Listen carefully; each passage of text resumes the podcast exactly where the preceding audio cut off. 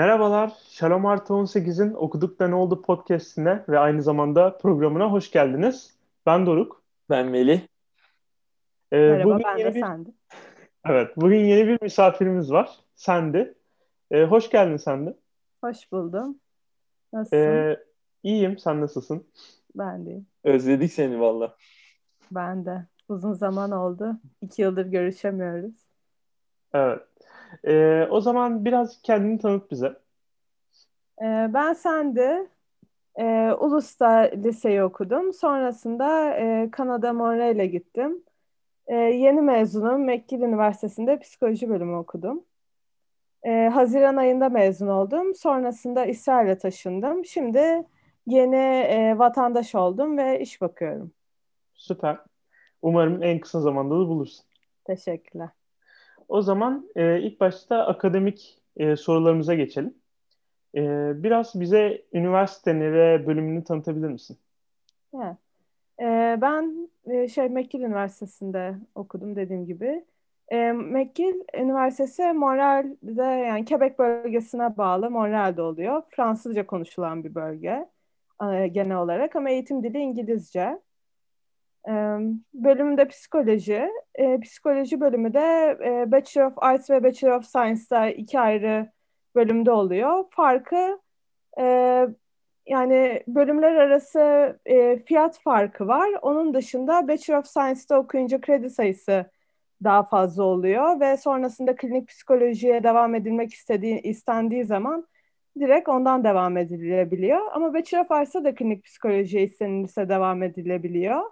Onun farkı ekstradan minor olarak behavioral science e, okumak gerekiyor.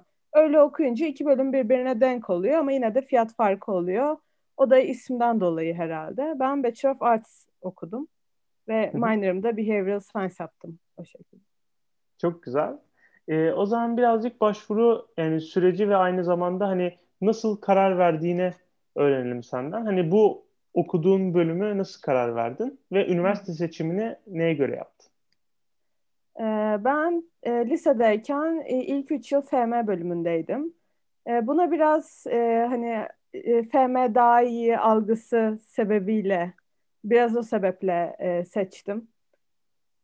Genel olarak notlarım hani çalışınca yapan bir öğrenciydim e, FM'dekiler daha başarılı olur, daha iyi olur algısına kapıldım. Aslında çok da ilgim olmamasına rağmen fen derslerine yine de bu bölümü seçtim ve 3 yıl boyunca o bölümdeydim. Sonrasında son sene dedim, yani fark ettim ki e, ilgim yok fizik, kimya, e, yani biraz biyolojiye vardı. İlgim olmadığını fark edince TM'ye geçtim. Ne okumak istediğimi açıkçası bilmiyordum. Şu anda da mesela ne yapmak istediğimi bilmiyorum aslında düşününce. Yani çok bir şey değişmedi. Ee, işletme bölümü ve psikoloji bölümü arasında gidip geliyordum. Onun dışında bir ara ekonomi falan da düşündüm ama genel olarak işletme ve psikoloji arasında gidip geldim. Sonrasında dedim ki hani psikoloji bölümü okursam olur da sonrasında e, hoşuma giderse ve psikolog olmaya karar verirsem sonra o yolu çizebilirim. Karar vermezsem de ona göre başka bir e, business alakalı MBA olur, başka bir şey olur onun master'ını okuyarak yolumu değiştirebilirim. Ama işletme okursam çok hani daha kısıtlı olmuş olacaktı alanım. O yüzden e, yani bunu göz önünde alarak e, psikoloji seçtim. Onun dışında lise e, 10. sınıfta da yurt dışında okumak istediğime karar verdim. Genel üniversite tanıtımları e, okula geliyordu. E, Ulus'ta bir danışman hocamız vardı. O biraz bahsediyordu. Amerika ve Kanada arasında genel olarak gidip geldim. Sonrasında ikisine de başvurdum. SAT'ye hazırlandım. E, IELTS, TOEFL onlara baktım ve IELTS'i e, IELTS'i aldım, ona çalıştım. O şekilde. E, ve Peki. sonrasında da e, hem Amerika hem Kanada'ya başvurdum. En sonunda da karar verdiğim, e, yani karar vermeme sebep olan kıstaslar lokasyon, okulun sıralaması e, ve e, neydi başka düşünün? Bir de okul ücretiydi. Hani Amerika'daki e, birkaç okuldan mesela burs almıştım, başarı bursu. Fakat e, Kanada'da burs almamama rağmen daha uyguna geliyordu Amerika'ya göre ve sıralama olarak da e, Amerika'da e, kazandığım okullara göre daha iyiydi. O, o şekilde. Onu onu şey yaparak seçtim.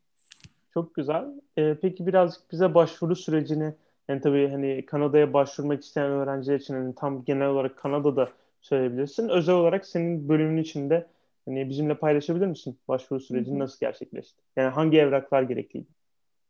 Ee, Kanada'da e, en önemli şey olarak okul ortalamasına bakıyorlar. Lise okul ortalaması. Ee, benim okulum genel olarak 85 not ortalaması ve üzerini alıyor. Ee, yani 83-84 ise de yine genelde başvuruluyor ama daha azı genelde kabul olunmuyor. Hani baştan eleniyor gibi bir şey. Onun dışında IELTS ya da TOEFL bakıyorlar. E, TOEFL'ın ortalama şeyinden emin değilim ama IELTS'e minimum 6,5 istiyorlar. TOEFL'da da onun muadilini kabul ediyorlar. E, mesela Amerika'daki okullar daha çok CV e, ya da volunteering experience falan bunlara da bakıyor. Kanada Amerika'ya göre biraz daha az bakıyor ama yine de istiyor. Hani onun da etkisi not ortalaması ve IELTS'e göre daha az ama onun da biraz etkisi var. Onu gönderdim. Ee, bir de SAT notlarım benim çok iyi gelmemişti ama SAT subject matematiğim iyiydi. O yüzden hani başvururken istememelerine rağmen onu da yolladım. Hani mesela iki tarafa da hazırlanıyorsanız Kanada istemiyor ama yine de oraya da yollayabilirsiniz. Şansınızı, şansınızı yükseltir diyebilirim. Onun dışında bunlara bakıyor genel olarak ve okulumuza e, danışman hocamız vardı. Onunla beraber e, başvurdum okullara. Peki yani ben bu başvuru... ufak bir şey sorayım. Hemen doğru ki e, şey herhangi bir motivasyon mektubu ya da bir cover letter tarzı bir şey yazman istendi mi senden? Hayır istenmedi. Yok sadece hani okul notları ve belirli kısa IELTS gibi evet, belirli kıstasları tamamlaman evet. beklendi. Okay. Evet. Peki e, ekstra olarak mesela örnek veriyorum e, bir recommendation istendi mi? Hayır istenmedi.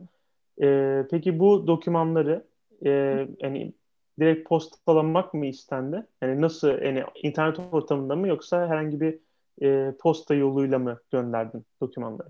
E, danışman hocama e, gönderdim ben. Danışman hocamız e, benim adıma gönderdi diyebilirim. Hani Anladım. Beraber gönderdik onun şeyinde. Anladım. Öyle. Hani o, o bana yardımcı oldu. Anladım. Peki. O zaman e, birazcık da son olarak akademik son sorularımızda üniversite bölümün avantaj ve dezavantajlarını bize kısaca açıklayabilirsen böyle bekleyelim. Ee, öncelikle okulun avantaj dezavantajlarına e, onu başlayayım. Ee, mesela avantajları e, international bir okul. Her taraftan öğrenci var. Ee, hani gerçekten çok değişik kültürlere, e, kültürlerden insanlarla tanışıyorsunuz. E, kulüp ve okuldaki olanaklar çok fazla. Hani neye ilginiz varsa onun hakkında bir kulüp mutlaka oluyor.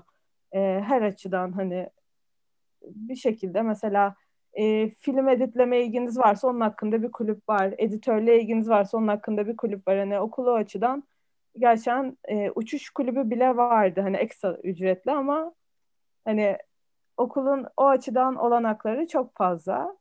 Ee, şey iyi, e, etkinlikler çok e, düzenli olarak e, etkinlikler düzenleniyor. Özellikle oryantasyon haftasında sürekli bir etkinlik var. Hani insanları tanıştırmak ve kaynaştırmak için okul ekstradan önem veriyor buna. E, okulun ilk başta oryantasyonda etkinlikler oluyor. Sonrasında hangi fakülteye girdiyseniz o fakültenin e, yine tanıştırma, kaynaştırma etkinlikleri oluyor ve sonrasında sadece ilk sene değil, ikinci, üçüncü senelerde de o fakültenin yine öğrencilerini e, birleştiren etkinlikleri oluyor, kariyer şeyleri oluyor. O şekilde okul e, devam ediyor ilgilenmeye. E, dezavantajına gelirsek e, hava durumu diyebilirim. Hani loka ve lokasyon. yani Kanada'nın diğer İngilizce konuşulan bölgelerine göre Quebec bölgesi ana dili Fransızca ve sürekli hani politik olarak da e, Fran yani Frankofon ve Anglofonlar arasında hep bir gerilim var. E, şu an Fransızlar hani Fransız e, bölgedeki yönetenler daha çok şey istiyor hani İngilizceyi minimumda tutmak istiyorlar. Öyle diyeyim. Mesela iş bulmak için sonrasında orada kalıp da iş bulmak isterseniz Fransızca bilmeden iş bulmak yani neredeyse imkansız, çok zor. Onun dışında bölgede üniversite bölgesi çok e, tam şehrin ortasında ve e, bir fanus gibi diyebilirim. E, şeyler fakülteler tek bir noktada değil. Biraz dağılmış şehirde. Ama o bölgelerde herkes İngilizce konuşuyor. Bir restoran, kafeye giderseniz sizi bonjour hay diye selamlıyorlar ve sonrasında siz bonjour derseniz Fransızca devam ediyorlar konuşmaya. Hay derseniz İngilizce. O açıdan çok güzel. Dezavantajı Fransızca bilmiyorsanız e, yani daha şehri dolaşmaya giderseniz başka bölgelerine biraz zorlanabilirsiniz ama okul etrafında sıkıntı yok. Ve sonrasında orada kalıp çalışmak isterseniz de B2 seviyesinde Fransızca bilmek gerekiyor. Peki bölümün avantaj dezavantajı? Bölümün avantaj dezavantajları. Ee, avantajları e, öğretmenler çok iyi. Hani Hı. daha memnun kalmadığım bir öğretmenim olmadı sanırım. Hani hepsi çok bilgili, yardımcı oluyorlar sonrasında ofis saatine e, gidince ya da genel olarak e-maillere falan geri dönüş çok iyi. E, dezavantajı psikoloji bölümü çok e, büyük bir bölüm. O yüzden sınıf e, sınıflar çok büyük. E, yani 300 kişilik sınıflarda genel olarak ders gördüm. Daha en küçük sınıfım 150 kişi falandı. Hani hep sınıflar çok büyük. O yüzden ders sırasında e, yani yine söz alıp konuşturuyor ama daha farklı. Hani e, küçük bir sınıfa göre daha farklı oluyor. E, çok e, büyük sınıflar olduğu için sonrasında atıyorum öğretmenin yanında asistan olarak yani bir laboratuvarda psikoloji laboratuvarında asistan olmak isterseniz inanılmaz bir rekabet var. Hani e, seçilmeniz e, çok zor. Hani ekstra büyük bir emek harcamak gerekiyor. O yüzden e, hani laboratuvarda deneyim kazanayım falan istiyorsanız çok çok zor. Hani o rekabete hazırlıklı olmak ve çok erken davranmak gerekiyor. Ee, başka düşüneyim. Ee, bir de hani derste sorularınız falan olursa yine sorabiliyorsunuz ve hocanın yanına gidip o konuda yardımcı oluyorlar. Ama işte büyük olmasının dezavantajı oluyor. Sınıfınızdan hani mesela sınıfınızdan arkadaş edinmek mesela o açıdan çok zor. Hani psikoloji bölümündeki insanları ben kulüplerden ya da yurttan hani denk geliyorsam o şekilde tanıyordum. Ya da özel etkinliklerine gidiyorsam hani sınıf ortamında pek bir sınıf ortamı yok. Ve e, bir avantajı da bu kadar kalabalık olduğu için e, record ediliyor dersler. Hani ilk seneden beri record ediliyordu. Her ders değil ama e, birçok dersim derse gitmeden evimde de takip edebiliyordum. Hani gidiyordum genel olarak ama gitmek istemediğimde de öyle bir seçeneğim vardı. Bazen gitmek de çok zor oluyordu. Seni de hatırlıyorum evet. özellikle hava evet. durumundan dolayı. Ee, istiyorsan biraz akademik bölümü bir kenara bırakalım. İşin biraz daha finansal boyutuna geçelim. Çünkü evet. hani öğrenciler kadar öğrencinin ebeveynini veya sponsor olacak kimse onu da oldukça ilgilendiren bir konu. Yani genel olarak evet. bize e, McGill Üniversitesi'nin ücretinden bahsedebilirsin, burs olanaklarından evet. bahsedebilirsin. Bir de üstüne hani e, bir ay içinde nasıl bir masraf çıkıyor, hani aylık harcaman nasıl onlardan da bahsedebilirsin. Evet. E, burs olanakları başarı bursu maalesef e, özellikle Türklere yok gibi bir şey. İlk başta başvururken zaten başarı bursu denen bir şey yok. E, İlk senenin sonunda e, bir arkadaşım vardı mesela 4.0 GPA vardı notları çok iyiydi. Onun dışında kulüplerde çok aktifti. Başarı bursuna başvurdu. E, fakat bir 400-500 dolar, e, Kanada doları civarında bir burs teklif ettiler. Hani okulun fiyatına kıyasla e, hiçbir şey aslında. O yüzden başarı bursu yok denilebilir. Yani başka ülkelere belki e, daha farklı ülkelere yapıyorlardır bilemiyorum ama Türklere yok diyebilirim. İhtiyaç bursu e, var. Onun başvuru süreci çok farklı. Okula kabul edildikten sonra e, özel bir ofis var öğrenci işleri. Oraya gidip başvuruluyor. Bütün e, finansal varlıklarınız, evler, maaşlar hepsini çok detaylı bir şekilde inceliyorlar ve ona göre e, verecekleri e, meblağa karar veriyorlar. O da yine biraz zorlu ve e, uzun bir süreç. Uğraştırıyorlar çok fazla. Bütün her şeyi, finansal dokümanları dökmek lazım. Kazançlar, giderler, kaç çocuk, her şey. Hani gizli saklı bir yerde paranız varsa, eviniz varsa vesaire her şey ortaya çıkıyor hani. O yüzden ona göre Hı-hı. karar veriyorlar her şeyi. Ee, ilk sene mesela e, okul yurt masraflarına gelince İlk sene yurt zorunlu. Hani kalmayanlar da var ama kalmayı tavsiye ed- ediyorum yani. Eğer çevre edinmek istiyorsanız özellikle ve o deneyimi kazanmak istiyorsanız. E, aşağı yukarı aylık 900 Kanada doları civarında e, yurt kirası. E, seneli yani senelik bir de şey var. İki dönem için ayrı e, meal planlar oluyor. O da e, dönemlik e, 1900 Kanada doları civarı. Onda da e, yurdunuzda yemek yani birçok yurtta yemekhane var. Olmayan yurtlar da var ama o zaman ayrı bir yemekhane bölgesine gidiliyor. E, aylık sürekli orada belli saatler var. O saatler arasında kahvaltı zamanı, öğle yemeği zamanı, akşam yemeği zamanı şeklinde. O kartta e, o dönemlik parayı ödeyince limit oluyor ve sonrasında o kartı kullanarak sürekli yemek ödeniyor mesela. Hı hı. E, o yüzden mesela ilk sene için düşününce aylık 900 Kanada doları e, kira yurt masrafı. Onun dışında dönemlik 1900 Kanada doları yemek masrafı. Bir de onun dışında yemek ve yurt eğitimi çıkınca geriye artık kişiye göre ne kadar alışveriş yapmayı severler, ne kadar dışarıdan yemek yerler. Yaklaşık e, 400 Kanada doları ile 1000 Kanada doları arasında kişinin kendi şeyine göre değişen bir masraf oluyor. İlk sene sonrasında. E, yurt bir tek ilk senelere var. E, ilk seneden sonra ayrı eve çıkmak gerekiyor.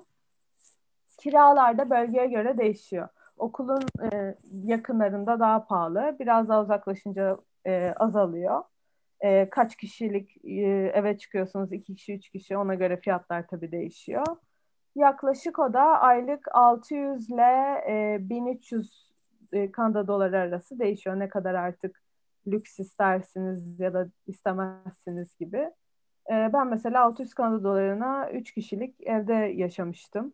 E, aylık şey ücreti. Kişi başı Öyle, 600 ama değil mi? Kişi başı 600 yani.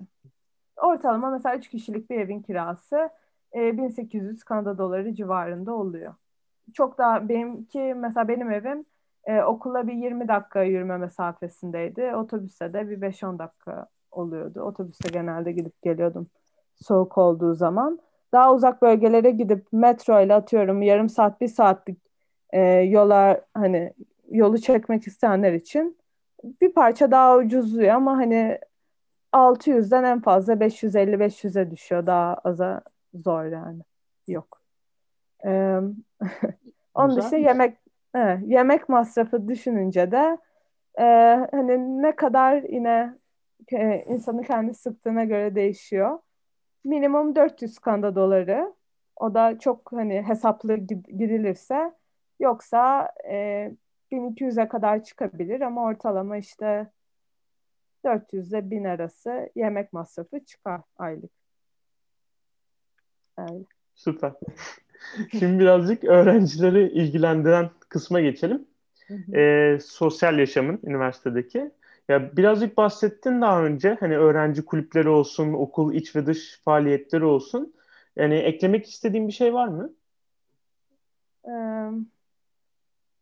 dediğim gibi öğrenci kulüpleri çok fazla seçenek var.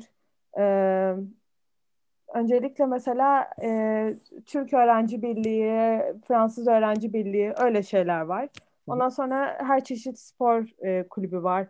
Bokstur, şeydir, e, martial artslar e, hepsi onlar var. Ama bazıları mesela ekstra ücretli bazı kulüpler.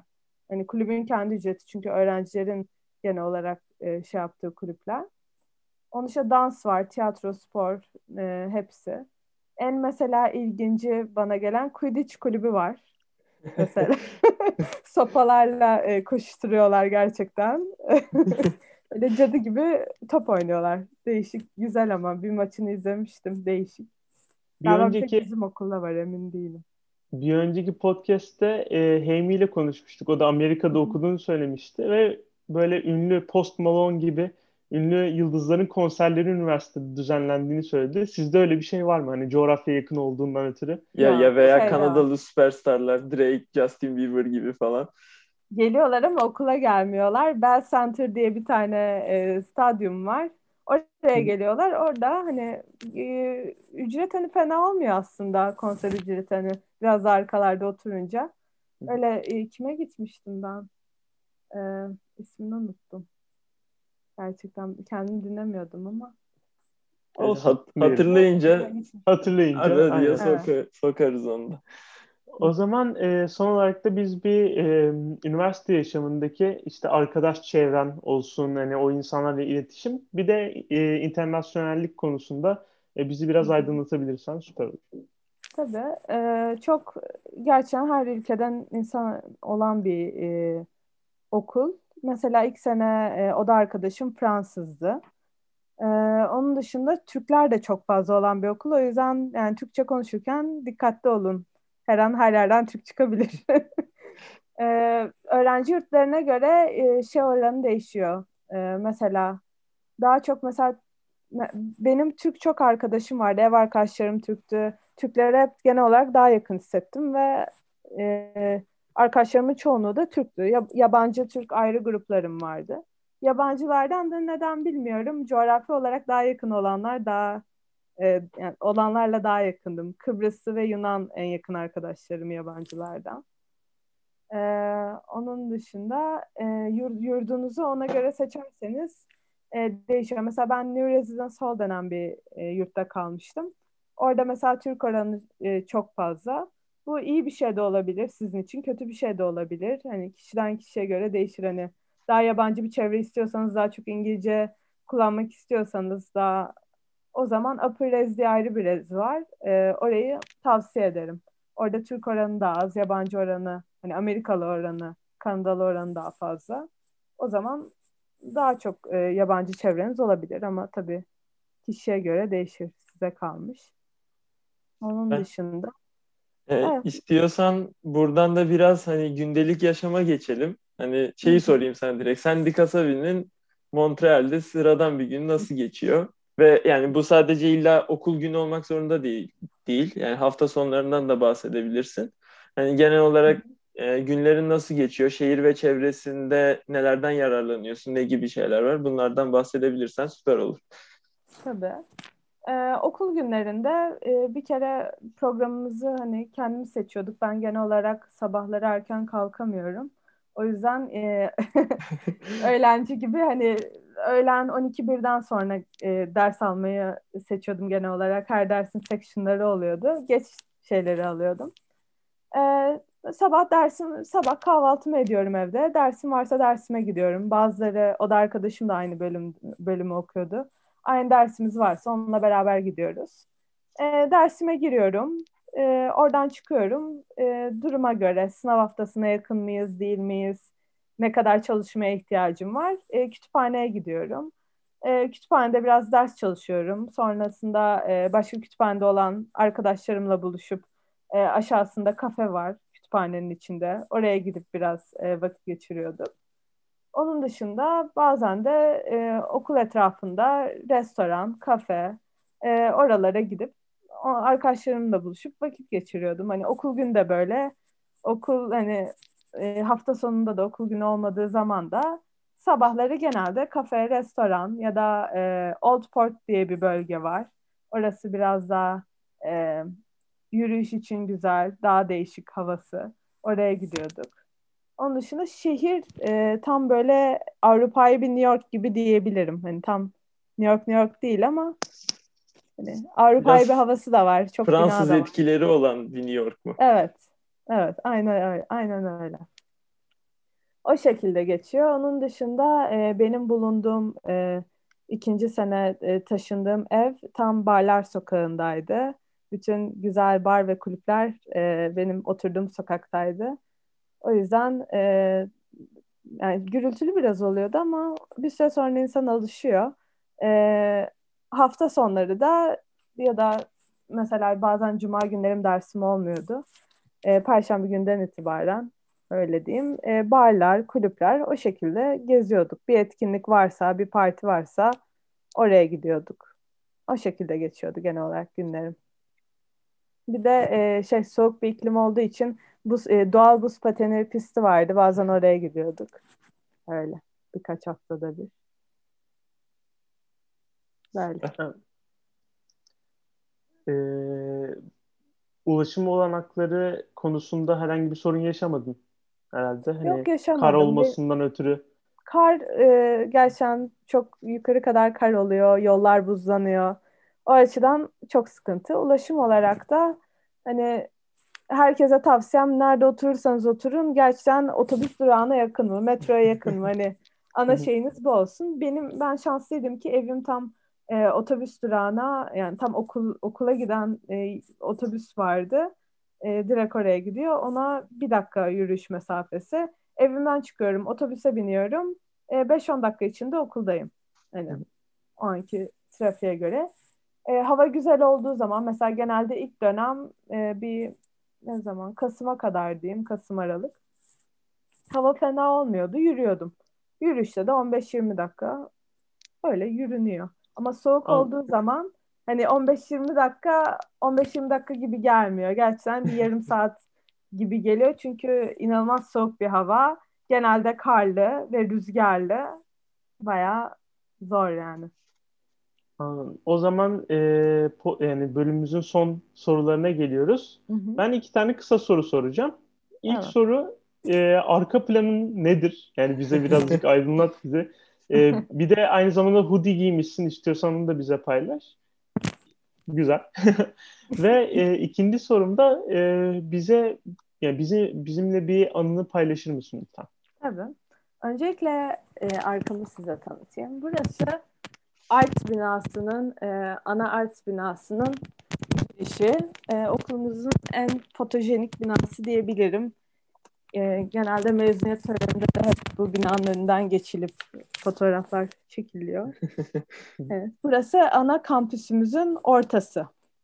E, okulumuzda mesela ana kampüs var, bir de başka binalar var mesela e, medikal binası falan. Onlar ayrı bölgelerde olabiliyor. Burası ana kampüsün tam ortası oluyor burası. E, onun dışında e, ne sormuştum? bir de bir anını paylaşabilirsin. Ha, anımı. Anımı. Ee, hemen anlatayım. Öncelikle e, hava hava durumu ve oradaki e, zorluklar üzerine bir şey anlatayım. E, mesela e, orası fazla soğuk ve e, karlar buzlu falan bunlardan bahsetmiştim zaten ama hani şöyle diyeyim eksi 25 falan o civarlara kadar çıkıyor. Yani eksi 10 ile eksi 25 arası değişiyor genel olarak. Eksi 30'u da görmüştüm. Ee, çok zorlu. Hani soğuk ben yaparım diye gittim ama her şeyi gerçekten etkiliyor. Nasıl etkiliyor? Mesela e, yollar buzlu olunca düşebiliniyor. E, ki düşüp yani çok kere düştüm. Ama bir anımı anlatayım. Mesela e, ilk sene yurtta olmuyordu. Belki bina e, binanın yalıtımından ötürüdür bilmiyorum. İkinci sene evimde her kış düzenli olarak e, borular donuyordu. Ve borular donduğu için e, sular kesiliyordu. Yani her sene dönem e, tam o eksi 20'lere geldiği zaman oldu bir üç sene boyunca. E, şansıma ilk üç sene boyunca hep e, genel olarak şey denk geldi, hafta içine denk geldi. O zaman ev sahibimize yazıyorduk. Hemen beni gönderiyordu. Boruları e, bakıyordu. Ve hemen ya en fazla bir gün bekleyerek suyumuza kavuşuyorduk. Ama e, bir kere cuma gününe denk geldi. Ve hafta sonu kimse gelemediği için iki sene susuz e, kaldık evde. E, ne duş ne klozet hiçbir şey çalışmıyordu. O yüzden biz de e, hiçbir şey yapamadığımız için, kullanamadığımız için suyumuzu e, tuvalet ihtiyaçlarımız için e, Starbucks'a gidiyorduk. E, duş içinde elimizde bornoz tarak eksi 25'te arkadaşımızın evine gidip onda e, duşa girmeye gittik bu şekilde. E, bir, bir kere de e, bir kere daha olmuştu bu olay. Onda da spor salonuna gitmiştik. Ama spor yapmaya değil duşa girmeye. o şekilde. Süper. e, bu böyle bir anım. Ee, o zaman bir anım da yine onu da ekleyeyim. Yine Kanada'nın şeyiyle alakalı. Ee, havanın soğuk olması ve rüzgarlı olması başka şekilde de etkileyebilir. Kanada biraz e, kurallara fazla uyan bir memleket ve gerçekten uyguluyorlar bunları. Mesela karşıdan karşıya ışıklarda e, geçerseniz ve yakalanırsanız 50 Kanada dolar cezası var gibi. E, çöp atma cezası da vardı ve ben e, bunu iki kere çöp atma cezası aldım. Bir tanesinde e, evimin binasıyla yan bina arasında bir boşluk vardı ve komşularımın oraya attığını görüyordum. Orası ve merdivenimizin diğer tarafı arasında o bölgeye atıyorlardı. Ben de orası doğru bölge deyip e, belli bir günde atılıyor. Attım oraya ve sonrasında ceza aldım. Yaklaşık bir 200-300 Kanada doları arası bir meblağ. Bunu aldım. Sonrasında anladım ki yanlış yere atıyorum. Doğru yere atmaya başladım. Bu sefer de e, o hafta sürekli dışarıdan yemek söylemiştim. O yüzden e, çöpüm şeydi. boş e, McDonald's poşetleri falan. Ağır bir çöp değildi. Çok hafif bir çöptü. Doğru yere atmama rağmen rüzgarda uçmuş gitmiş başka yerlere. Bu yüzden bir ceza daha aldım. O yüzden e, Kanada'da e, hani çöp atacaksanız ağır çöp atın. Hafif çöp atmayın yoksa ondan da ceza alabiliyorsunuz. Böyle bir anım. Süper. Yani bu da ya aslında san, sana son sorumuz da senden sonra gelecek öğrencilere tavsiyelerdi. İlk tavsiyeyi de böyle vermiş olalım. Kurallara uyun yani. Ee, onun dışında da hani senden sonra McGill'de okuyacak veya psikoloji bölümünde okuyacak öğrencilere bir tavsiyen var mı? Onu dinleyelim. Sonra da kapatacağız zaten. Ee, var. Ee, Fransızca konusunda e, tavsiyem olacak. Ben mesela ilk sene Fransızca e, dersi almıştım. Ama sonrasında diğer derslerimle beraber e, çok yoğundu. Sürekli dil laboratuvarlarına falan gitmem gerekiyordu. Uğraşmak istemedim, bıraktım. Hani ilk sene alıp beginner seviyesinde bıraktım. E, o dersi bitirdikten sonra. Hani dört senenin sonunda e, bir şey oldum, pişman oldum. Hani keşke bitirseydim en azından bir B1, B2 seviyesinde bitirseydim de bir dil daha cebimde olsaydı gibi düşünüyorum. O yüzden hani oraya gelecek öğrencilere hani ilk başta zor gelebilir ama sonrasında pişman olmayın. Öğrenin ya da azıcık biliyorsanız, beginners biliyorsanız en azından intermediate, bitirin diye tavsiyede bulunacağım. Bir de zaten sonrasında orada kalmak istiyorsanız, vatandaşlık vesaire başvurmak istiyorsanız Quebec bölgesinde daha hızlı oluyor bu işlemler. Toronto veya başka bölgelerde e, yani Fransızca gerekmiyor ama çok daha e, zorlu ve uzun. O yüzden Fransızca B2 seviyesinde en azından bilirseniz sonrasında o ülkede kalıp vatandaş olmak isterseniz de süreciniz kolaylaşmış olur. Süper. Çok teşekkür ederiz tekrardan. Teşekkür ederiz. Değerli bilgilerin için. Ee, bizi izlediğiniz ve dinlediğiniz için de siz seyircilerimize ve dinleyicilerimize de çok teşekkür ederiz.